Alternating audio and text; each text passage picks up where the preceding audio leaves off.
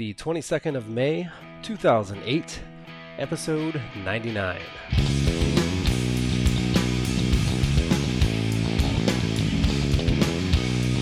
The Rookie Designer, with your host, Adam Hay.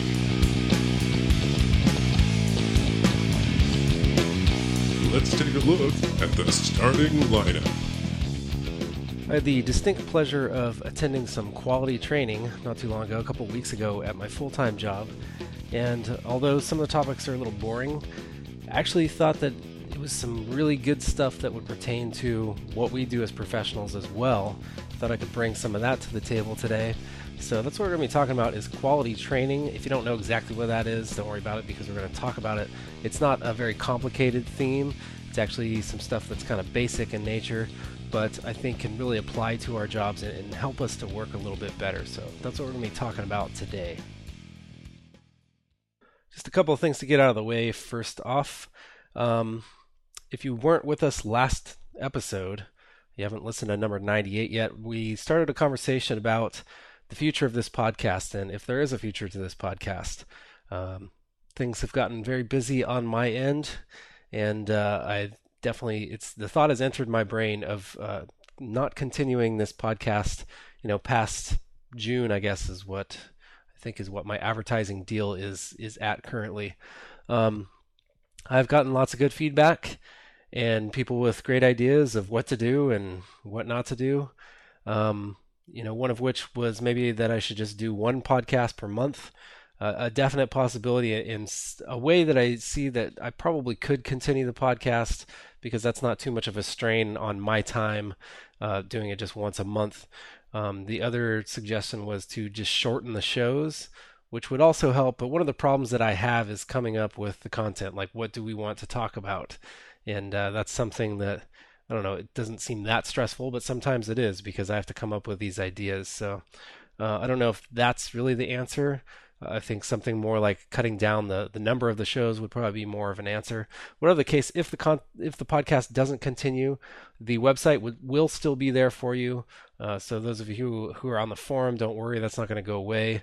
I'm also going to try and use this opportunity of having more time not podcasting to actually work on the website a little bit more. I have a blog up there that is supposed to have news and new stuff that comes out that pertains to designers, and it's really lacking right now. It hasn't, I don't think I've posted in a couple of months. So I'm hoping that will pick up with the reduced time that I'm spending doing the podcasts. And also App Clinic is going to continue. That one's not going away. That one is a good one for me because it doesn't take up much of my time. It takes about 10 minutes to record it and less than that to edit it. So really, I mean, that's why that one's going to survive. This one has a lot of prep work that goes along with it and a lot of editing and production times. So, I had some people suggest that we do like a round table so I don't have to do all the research, and we can get other people's opinions. That's a great idea, but it makes for more work as far as the production goes. So, if somebody else would like to start a podcast and have a round table, have at it. I'd be more than happy to join you on that roundtable and maybe talk every once in a while, but I don't want to be the one that's putting that together, because it would take twice as long as what I do right now. So I do welcome these ideas, though. There are no bad ideas. I like everything that I've heard. It's just not everything is going to fit into what I need to do with the limited time that I have. Anyways, I don't want to bore you guys with too much of that. Today we do have a regular show, and that show is being brought to you by GoToMeeting. And GoToMeeting gives you a great way to meet with other people who may be around on the other side of the globe, but that's okay, because they actually log in through their browser and they can see everything that you're doing on your desktop in real time. And you guys are on a phone conference, so you're being able to explain things to them, and you don't have to explain them over and over again, because they can actually see what's going on your computer. Now, this is very cost effective because, one, they don't have to travel to you to have the meeting and have you show them what you're doing. And also because you pay one flat fee and you can meet as many times as you want. It's not by the minute. It's not by the meeting. You just pay that one flat fee. So it's a great piece of software. It's real-time sharing of whatever you need to share. If it's a website you're working on for somebody, or just some comps that you need to show them and get feedback, it's a great tool. You can try this out for free for 30 days. You just need to go to this URL That is gotomeeting.com/techpodcasts. That's gotomeeting.com/techpodcasts. You'll fill out a short form and you'll be able to download it and use it for free for 30 days. So check that out. All right, so for our show today, again, we're going to be talking about quality. I went through a quality training. It was actually called Service Excellence. And it's just kind of a training to help you figure out how you're working, if it's an effective way that you're working, and can it be improved on, and different strategies for making sure that, you know, things get done in the way that they're supposed to, that you're relating to your coworkers in the way that, you know, facilitates a smooth process for all the things that you're doing and things of that nature. So we're going to be talking about that today. There's just certain ways to go about business that can make things more successful. And we talk about a lot of these things all the time, you know, more specifically to our profession, things like workflow, things like relating to your customers and doing your research and planning ahead. We talk about these things all the time, and this is the kind of thing that's really goes into this quality, but this is kind of more on a broad scale. We're not talking technicalities here, although I'm going to bring some examples from what we might be doing just to kind of explain some of these things.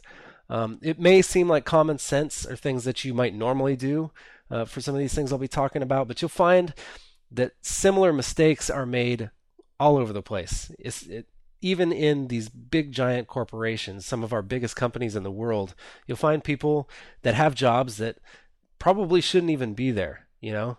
But it's just because of people overlooking these processes or overlooking the fact that this person is in their job just doing something that's really not necessary, that this thing goes on all the time. So, you know, some of the largest corporations have brought in people to teach these different values, these different strategies for working better, so that they can eliminate costs that they're losing on people who don't really need to be there or who aren't doing their job correctly. We are, of course, dealing with smaller organizations, such as a design team. If you're part of a small design team, then it's going to be a little bit different than, you know, somebody getting lost in a large corporation. So things aren't going to fall through the cracks quite as much as that. But some of these same strategies are going to be very helpful for you for working with those team members and making sure that everything is going smoothly. Also, especially if you're just by yourself, you're doing freelance. You do have other people that you work with, although it may not seem like it. You're just sitting there on your computer. You actually have to work with, you know, your clients, whoever that might be, or you might be working with a marketing person that's an in-between for talking to your client. And these people are very important, even though they're not part of, you know, your actual business. These are people that you have to relate to. You have to get certain things from them and supply them with certain things. We'll be talking about that a little bit later. So they're key in the success of your processes and your business as well. So make sure that you understand that. The first thing we're going to be talking about is kind of the procedure that you go through to get to your end product. And the ideal way to do things is, and the way that was laid out in this lesson that we had, was ready, aim, fire is what you want to be doing. You want to have your plan. You want to get ready. You know, and the analogy is a good one. If you're going to shoot, you're trying to shoot a can or something, you're going to get ready. You're going to make sure your gun is loaded, make sure that it's working properly. Then you're going to aim at the can, excuse me, and then you're going to fire and hopefully hit it and hit your target. Now, if we go in a different, if we twist those all up and say like ready, fire, aim, you know, we were ready to do the project maybe, but then we just executed it without aiming first. So we're not necessarily going to hit the target that we needed to hit. And thus we're going to end up having to do things over again. Even worse than that would be fire, ready, aim. And that's when things just need to get done right now and just jump right on it and don't do your processes. You know, you don't do comps. You don't do the preparation, that's the research that's necessary to get it done correctly. You just go ahead and make something. And then you're trying to get ready. They bring it back to you. And you basically, again, you're having to start over. You're wasting time. So, you know, if these things aren't done in the correct order, then your success rate is going to go way, way down. Of course, there's the worst one, which is fire, fire, fire, where you're just, you know, trying to put things out so fast that you're just not really even paying attention to what it is you're doing at all. And that's obviously the worst thing you can do. So we want to take that same approach every time, and that's ready, aim, fire.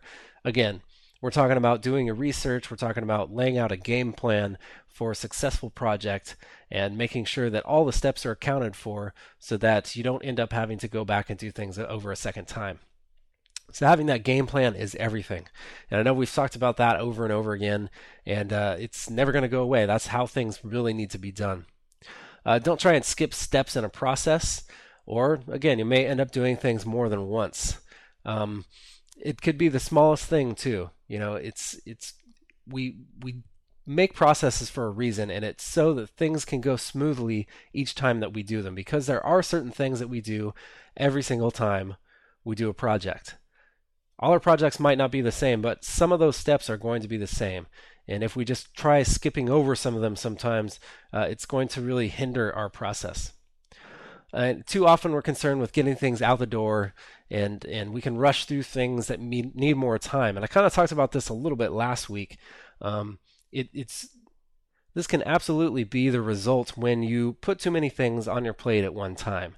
Now you have all these deadlines of all these different things that you're trying to hit. You're trying to get everything out the door as fast as you can, and you're not paying attention to them. You're not giving them the care and the feeding that they need to make sure that it's an excellent project that's up to the standards of your work. You're just trying to get things out quickly so that you're not late on the deadline.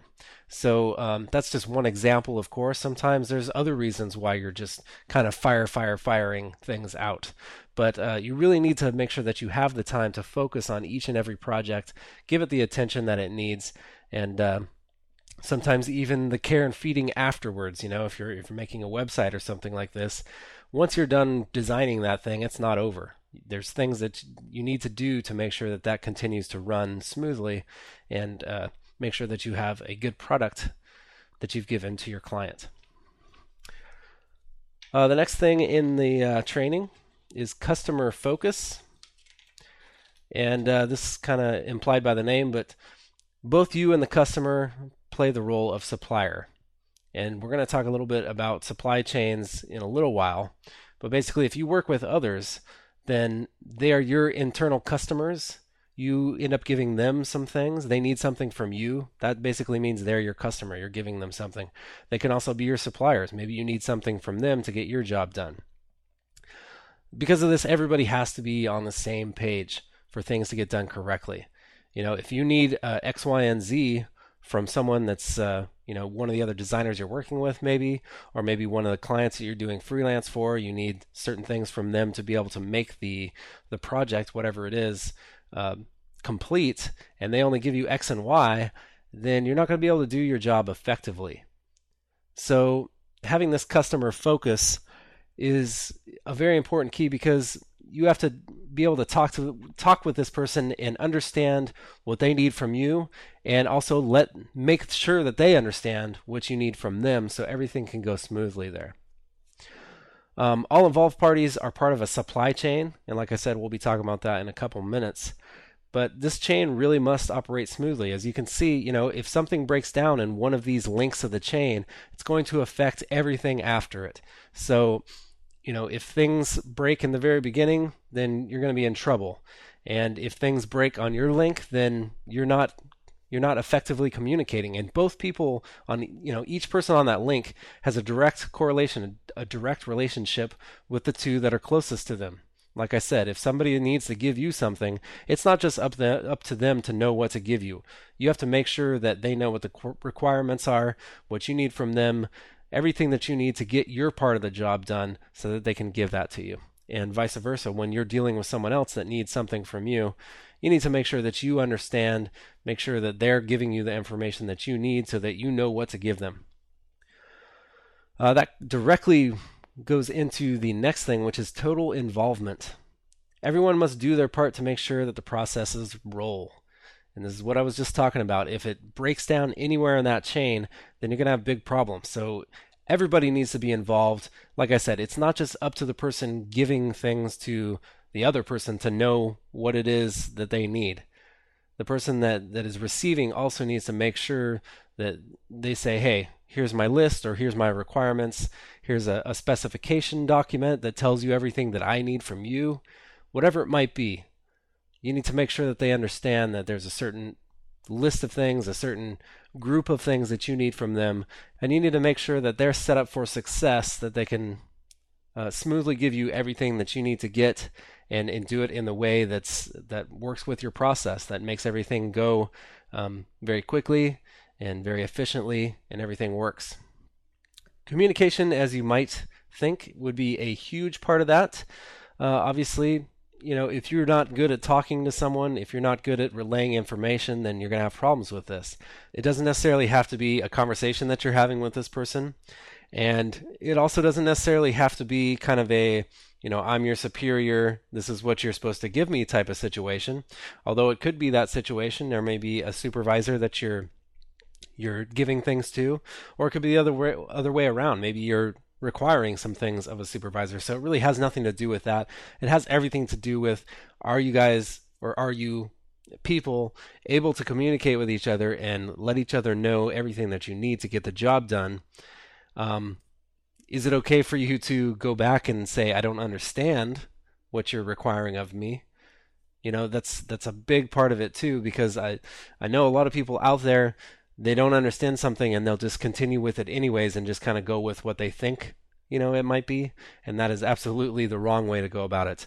I've said it before, but always make sure if you don't understand something, you need to be able to communicate with that person and say, hey, I don't understand.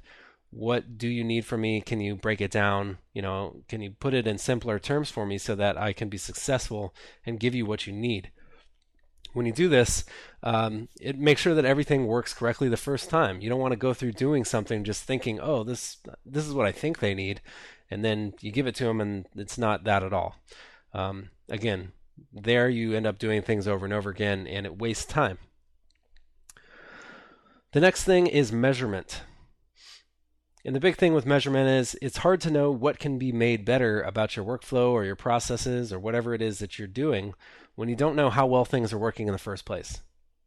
There's lots of different types of measurement. The most basic forms, one of the most basic forms of measurement for us, I think, would be timing. And that is like timing yourself while you're doing something. I've stressed this over and over again, especially for freelancers.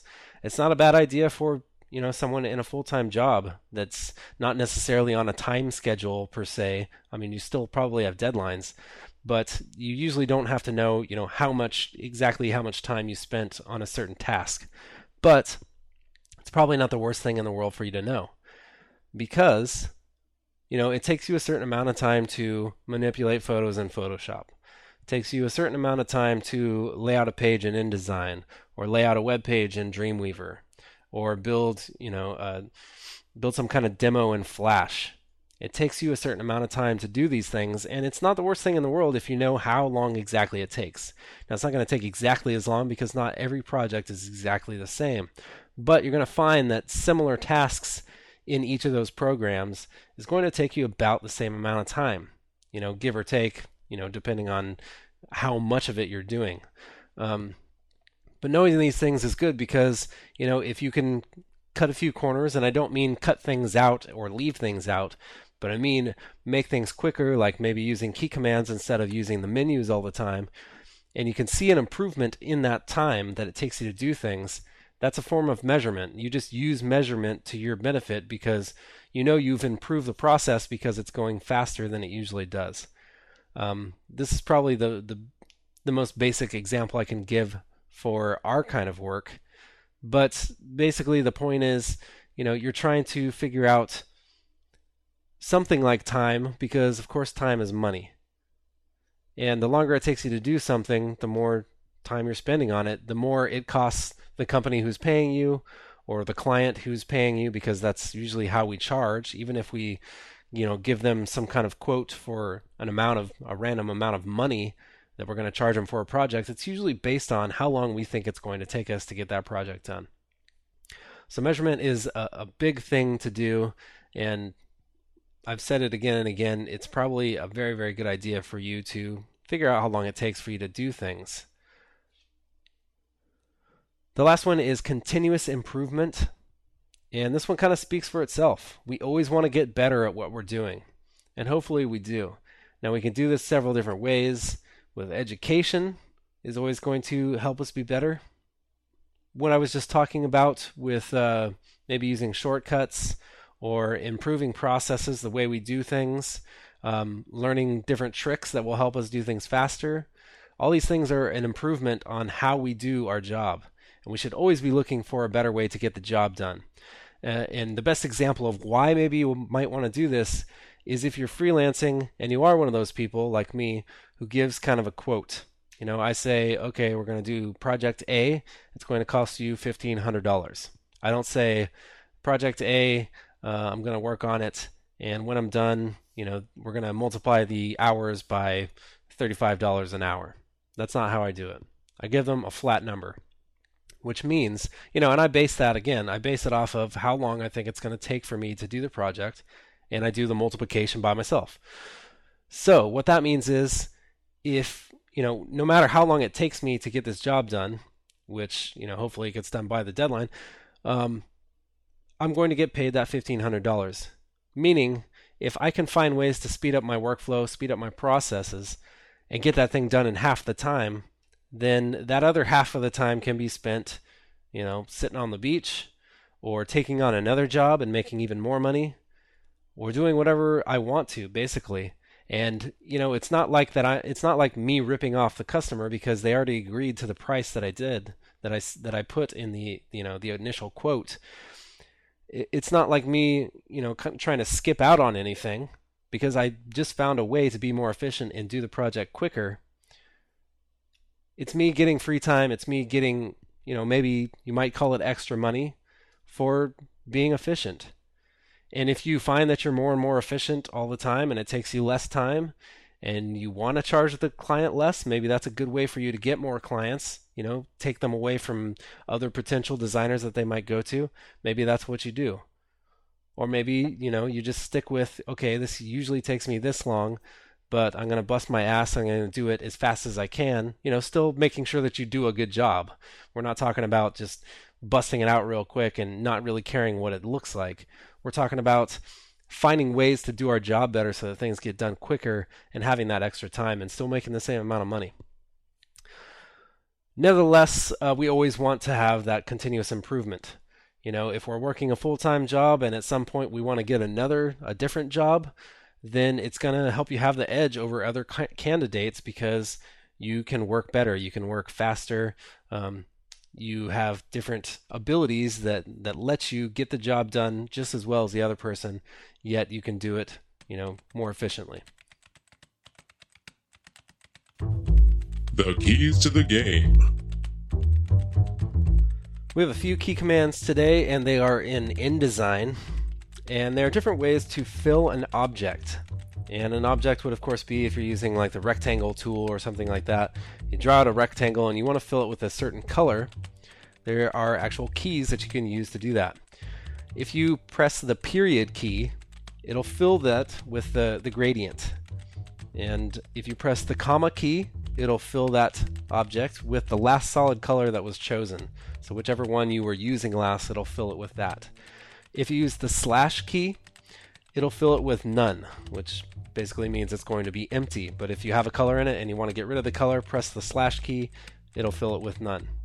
These things should help you out and make things very quick in InDesign.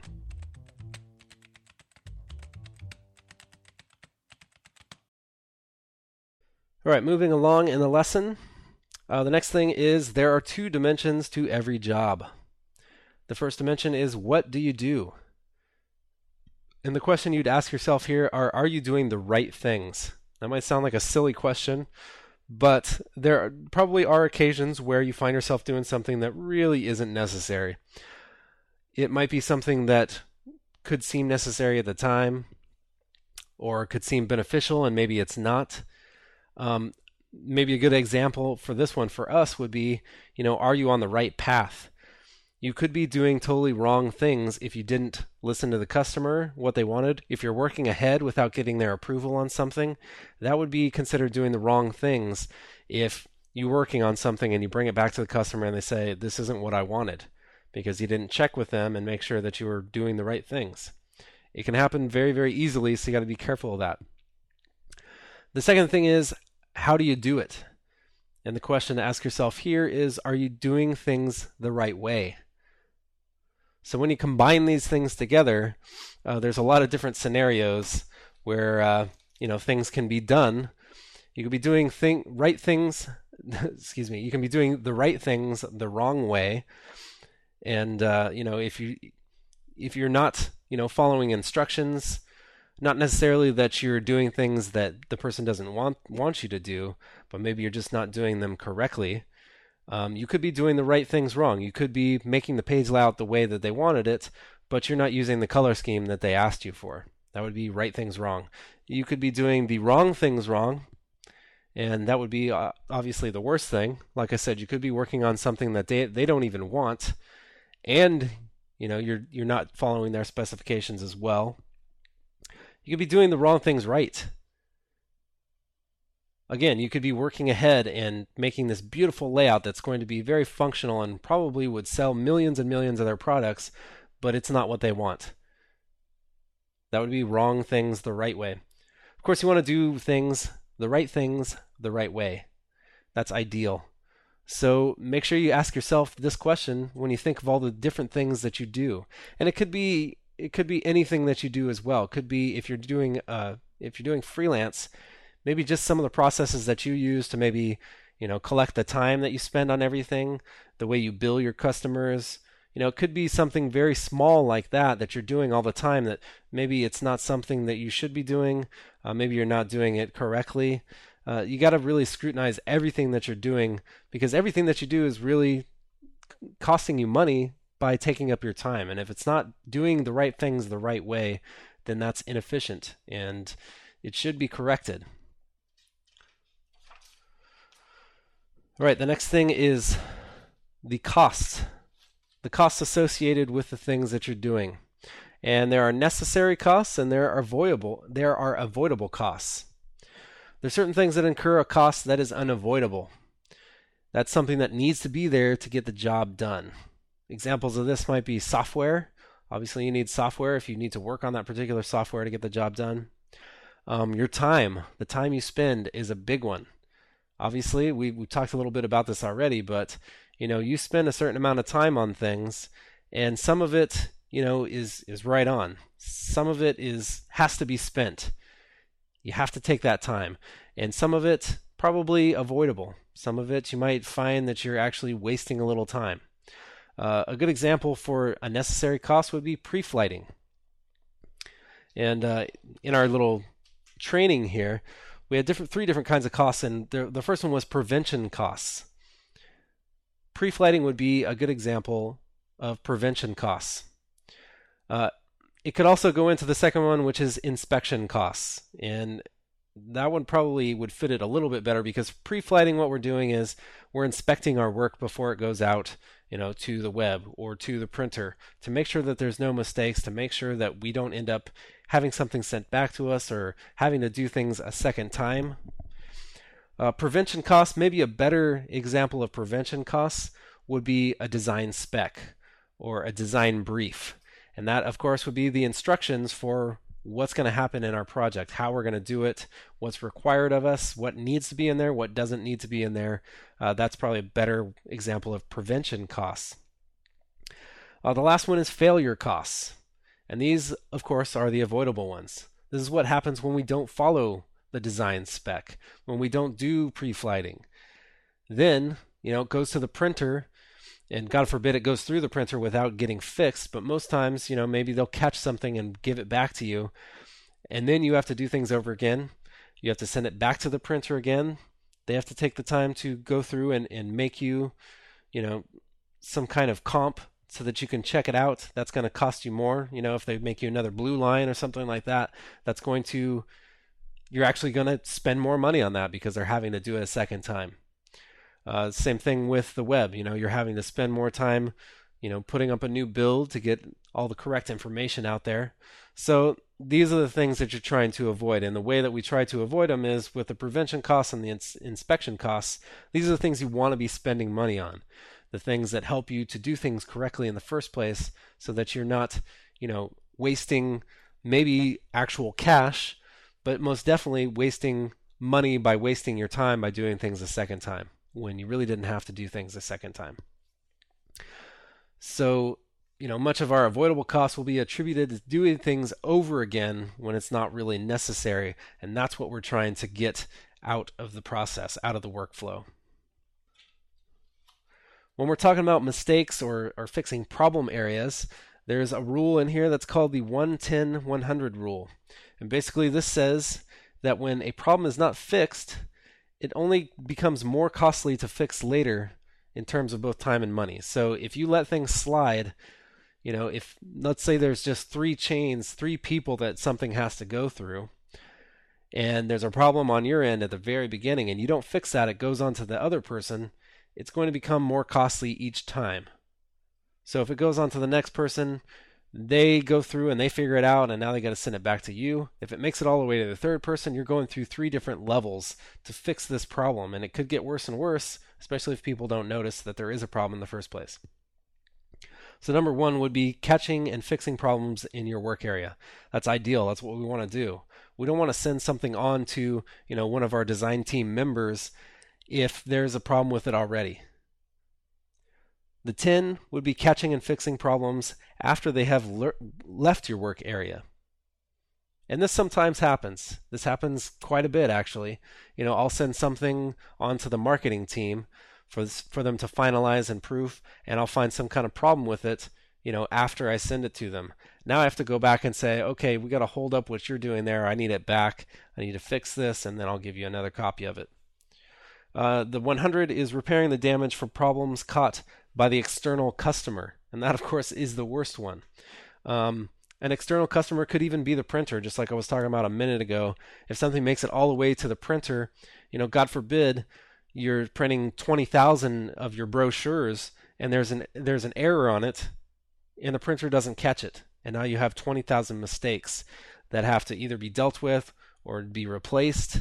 And now you're actually spending more money, and you're spending more time, and you get the idea there. But also, you know, even sometimes when they catch it, you're going to incur a cost as well to fix that problem. So just remember, you know, the sooner we can catch these problems, which goes back to why pre-flighting is so important, and also, you know, the design spec or doing your research and figuring out what your client needs from you.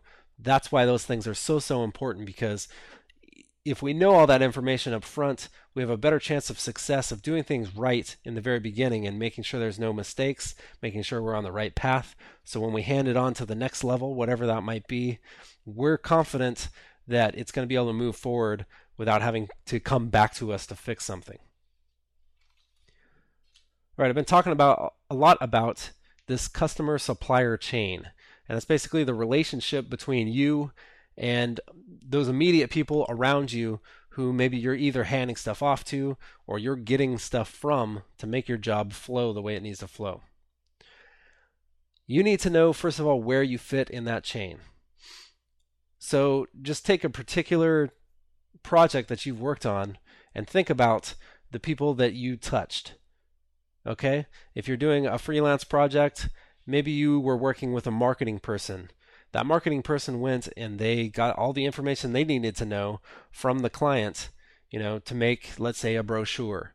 Okay? They need to know, they figure out what this brochure needs to be, what the function of it is, and they're going to relay that information to you, okay, along with specifics like what kind of colors do they want, where does the logo go, what kind of imagery are we going to use, and, you know, what kind of copy is going to be included in it. These are all the things that you need from this marketing person. So you become their customer. They are supplying you with certain things so that you can get the job done. Now on the other side of you, maybe a printer. You know, once everything gets done, you know, the marketing person is probably also going to be your customer, because you're going to be going back and forth making sure that you have that final product that everyone can agree upon. But also, you know, if you're sending it to the printer, then they would be your customer. You are supplying them with certain things that they need to get the job done, most notably the files to get it done, any set of special instructions, if it needs to be die cut a certain way, or if there's anything crazy that needs to happen to it, you need to make sure that you're giving them all that information so that they can do the job correctly. And going back just to kind of recap again, the communication is so important here because everybody needs to know their set of instructions. They need to know everything that they need to know to get that job done correctly. Because if you don't relay that information, then there's a mistake where you are. And we just talked about the 1-10-100 thing. You know, you don't want any mistakes in your area. You want to make sure that everything is getting done the way that it needs to get done when you pass it over. And then hopefully they'll do their job correctly as well and things won't have any problems. So the big thing here, make sure that you get what you need from your suppliers. Again, in the example, that would be the marketing person giving you all this, the required specifications of the project, anything, you know, maybe personal preferences that the client has that they really want in their design. Make sure you get all that, and make sure that that you give all that is required when you are the supplier. Again, that would be you giving stuff to the printer. They need to know certain things, and if you have questions about, you know, you don't know everything that you need to give the printer, ask them. They're going to be able to tell you everything. I've told this before too.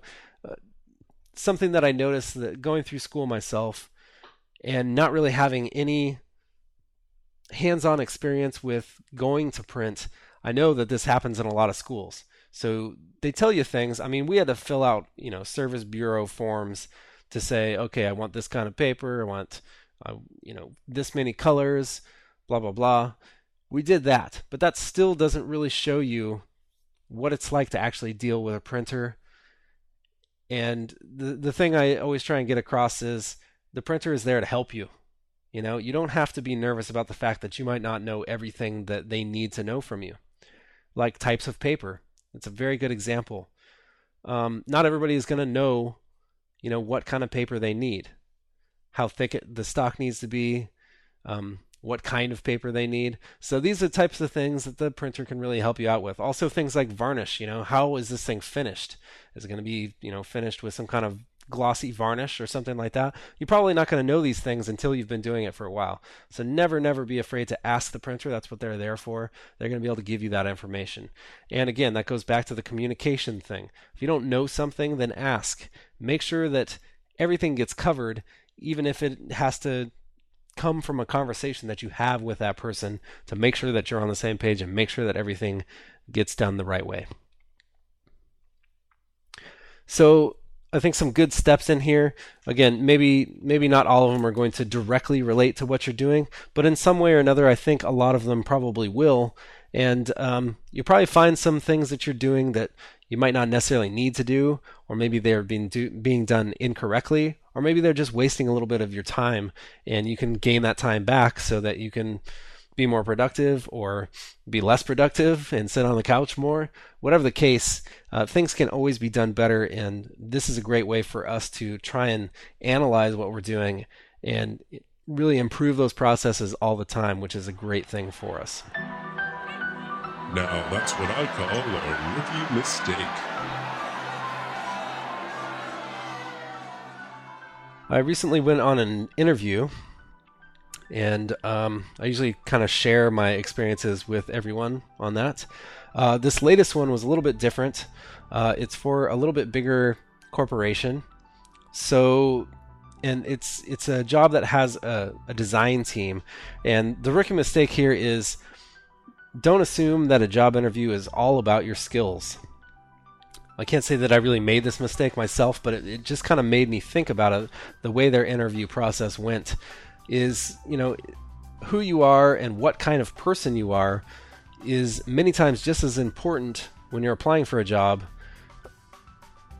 especially those which you'll be working closely with a team of other designers or working closely with, you know, an art director or somebody else that has to deal with you on a daily basis and really interact with your personality and, you know, the different things that make you up. That's many times just as important as what kind of skills you have. Now, obviously, you know, if somebody has superior skills to you and, you know, they're just a little annoying maybe, they might still get the job.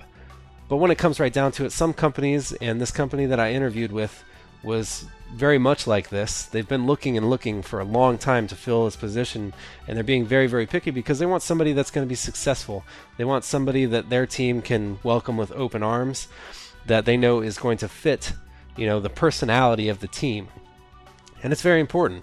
It's a big reason why I've been in my current job for so long, because I get along well with the people that I work with, and thus we're able to communicate better. We're able to work together as a team and not have to worry about things, you know, going wrong that really have nothing to do with the work that's being done. It's just, you know, has everything to do with how well you work with that person. So the lesson here again, just make sure that you know to be yourself in the interview. They're not looking for you to act like somebody they want to hire. They want to make sure that you, meaning the person that you are the right fit for the job, the right fit for the team that you're going to be working with. And just remember that, because that does play a big part in the hiring process. Things are getting a bit out of hand. Looks like it's time to go to the bullpen. Our website for today is kind of like a tribute. I was just talking about this website, and I put a link in, I believe, the last entry, and that could very well have been why this happened, but Smashing Magazine actually just did an article called Useful Podcasts for Designers and Developers, and we were featured in that, along with some of the normal suspects here.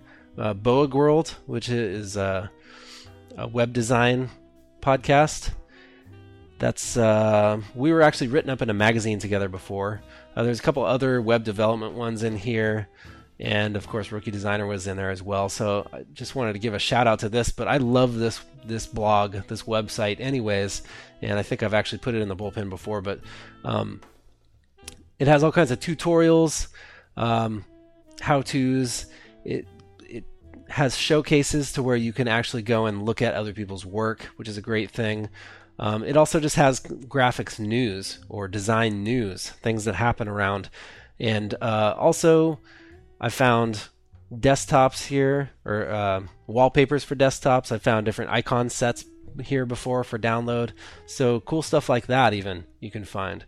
But lots of inspiration here and lots of training as well. And also a big shout out for putting me on the website there. But check that out. It's at smashingmagazine.com. I'm also going to put the link to this particular article in the show notes for today. And it's a really long URL, so I'll just put it in the show notes, so if you want to check that out, you'll be able to find it there. All right, so that's it for this time. Again, no final decision has really been made on what's going to happen with this show. So in the meantime, you can still tell all your friends about it. Tell a friend, that's how we get the word out there about Rookie Designer. And even if the show does end up going away or getting very limited, all the archives are still going to be up there. There's going to be 100, maybe 100 plus podcasts for people to go up and listen to. And of course, you can go in the archives anytime and grab those and be able to get what you can out of it. So this resource is going to stay here for sure. And you can definitely tell your friends about it, or tell people that you think might benefit from checking out the website or listening to the podcasts. Tell them about it, and that would be a big help to me. You can still contact me, too, if you want to. You can email me at adam@rookiedesigner.com. You can go to myspace.com/rookiedesigner. You can go to the forum at rookiedesigner.com/forum. There's still tons and tons, hundreds of designers from around the world up there. Great conversations. And I still definitely would recommend that anybody who has any ideas of maybe what we should do going forward with this podcast, you can put them up. There's a string on the forums, I believe, already under the Rookie section.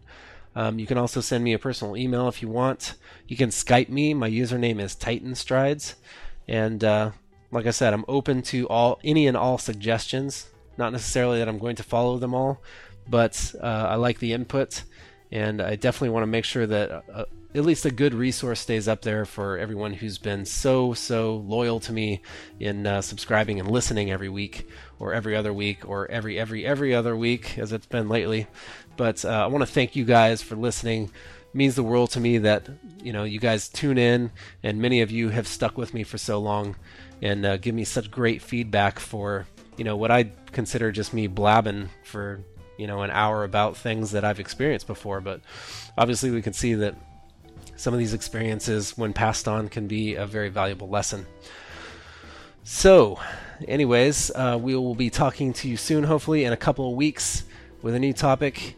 And just remember that everyone's a rookie before they're an all-star. That one's high.